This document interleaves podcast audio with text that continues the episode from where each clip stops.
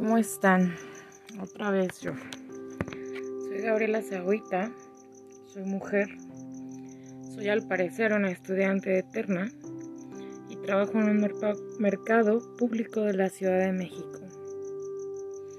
Soy comerciante de tercera generación y últimamente eh, muchos hacen burla de esa frase de las generaciones ¿Cuántas generaciones de comerciantes hay en tu familia? ¿Cuántas generaciones de abogados hay en tu familia? ¿Cuántas generaciones de personas ejercemos un trabajo que ha ejercido nuestra familia por más de 60 años? El aniversario del mercado en el que trabajo, Tepito 60, ropa y telas, mejor conocido como Granaditas, la zapatería más grande del mundo, el día de ayer cumplió 66 años de existencia. Fue inaugurado el 14 de octubre de 1957 por el presidente Adolfo Ruiz Cortines y el regente de la Ciudad de México, Ernesto Uruchurto. ¿Cuántas cosas pasan en 66 años? ¿Cuánto hemos cambiado?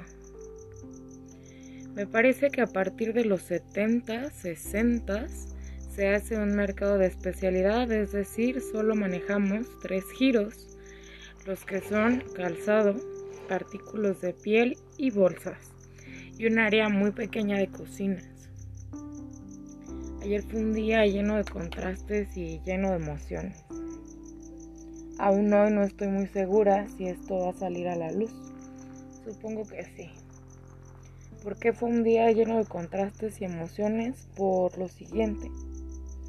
El mercado siempre se había hecho cargo de su propio aniversario hasta hace un año, en el que la alcaldía decidió ciertas cuestiones que por temas legales no puedo hablar mucho.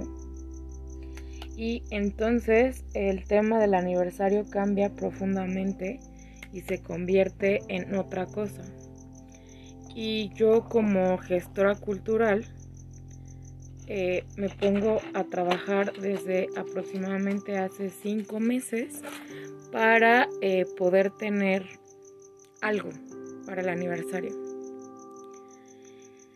Fue una gestión un poco atropellada para algunos casos y para algunos otros fue una gestión que fue mágica completamente. En este episodio voy a agradecer a todos los involucrados, que son desde secretarías del gobierno de la Ciudad de México hasta eh, amigos del mercado, no propiamente míos como tal.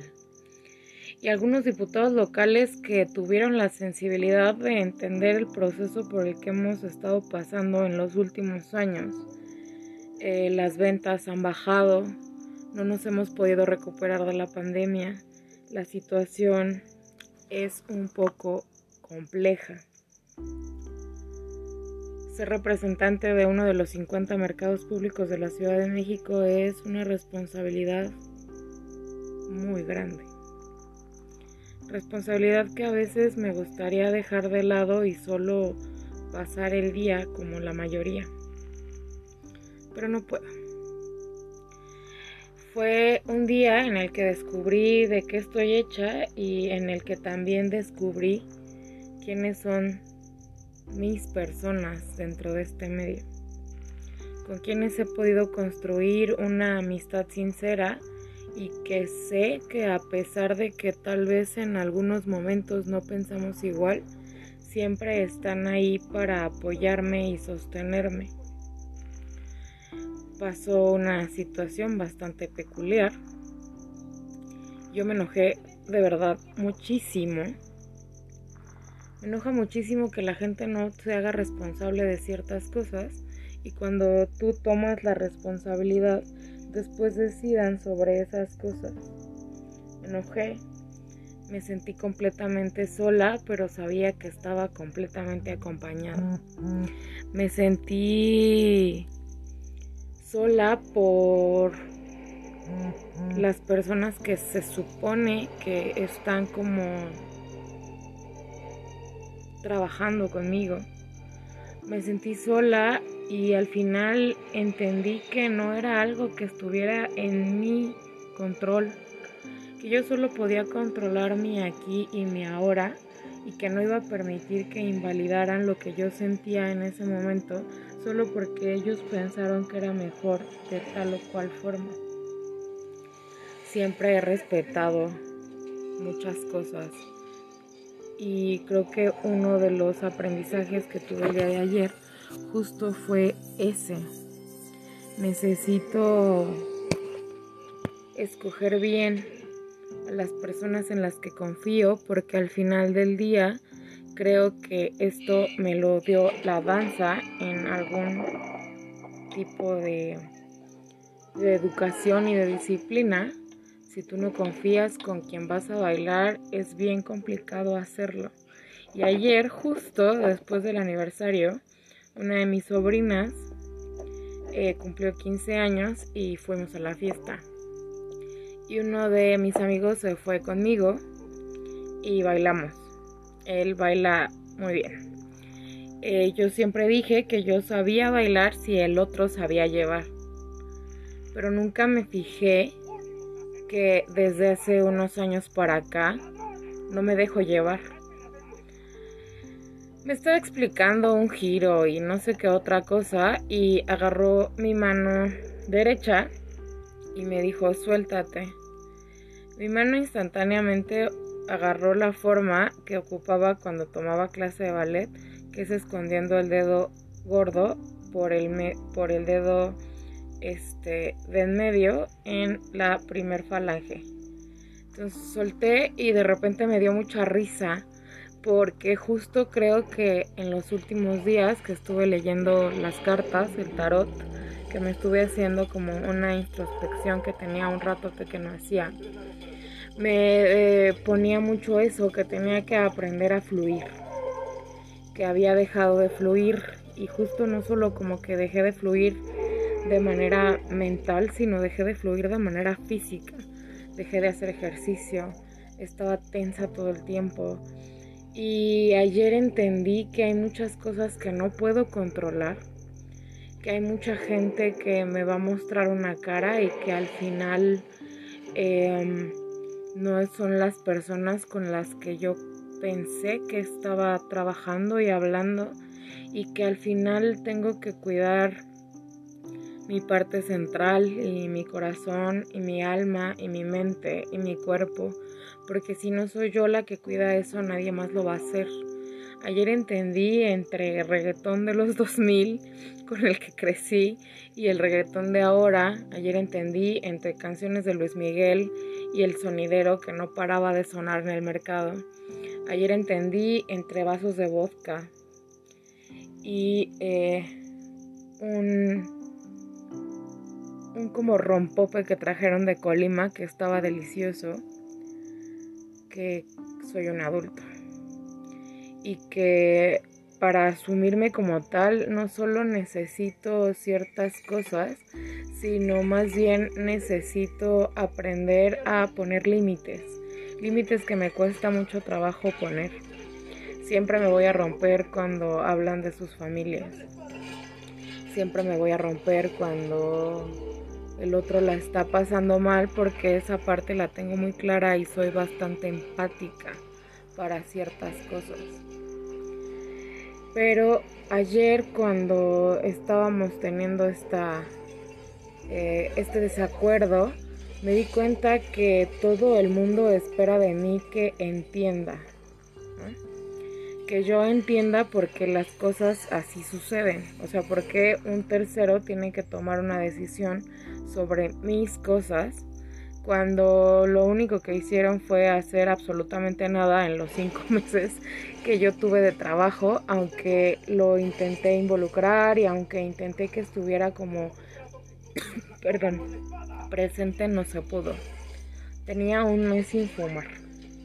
Por supuesto que a partir de el 13 de octubre yo empecé a fumar como si no hubiera mañana. El 12 me sentía completamente abrumada porque no sabía cómo iba a salir el asunto. Gracias a muchos factores y gracias a que igual se va a oír un poco extraño, a que el 14 en la mañana me desperté, me metí a bañar. Eh, tengo una virgen aquí en la recámara, que esta recámara no era mía, era de mi abuela, como ya muchos saben, si han escuchado episodios anteriores. Volté a ver a la Virgen después de meterme a bañar y le dije, pongo todo en tus manos porque hay momentos en los que sé que hoy voy a estar completamente rebasada y no sé cómo reaccionar hasta, hasta a, ese, a esos puntos. Precisamente pasó algo que no me hubiera gustado que pasara, que fuera como este tema de los conflictos, este tema de, de sentir que me quisieran hacer sentir culpable de una decisión que yo no tomé. No me gusta que la gente tome decisiones sobre mí y sobre mis cosas.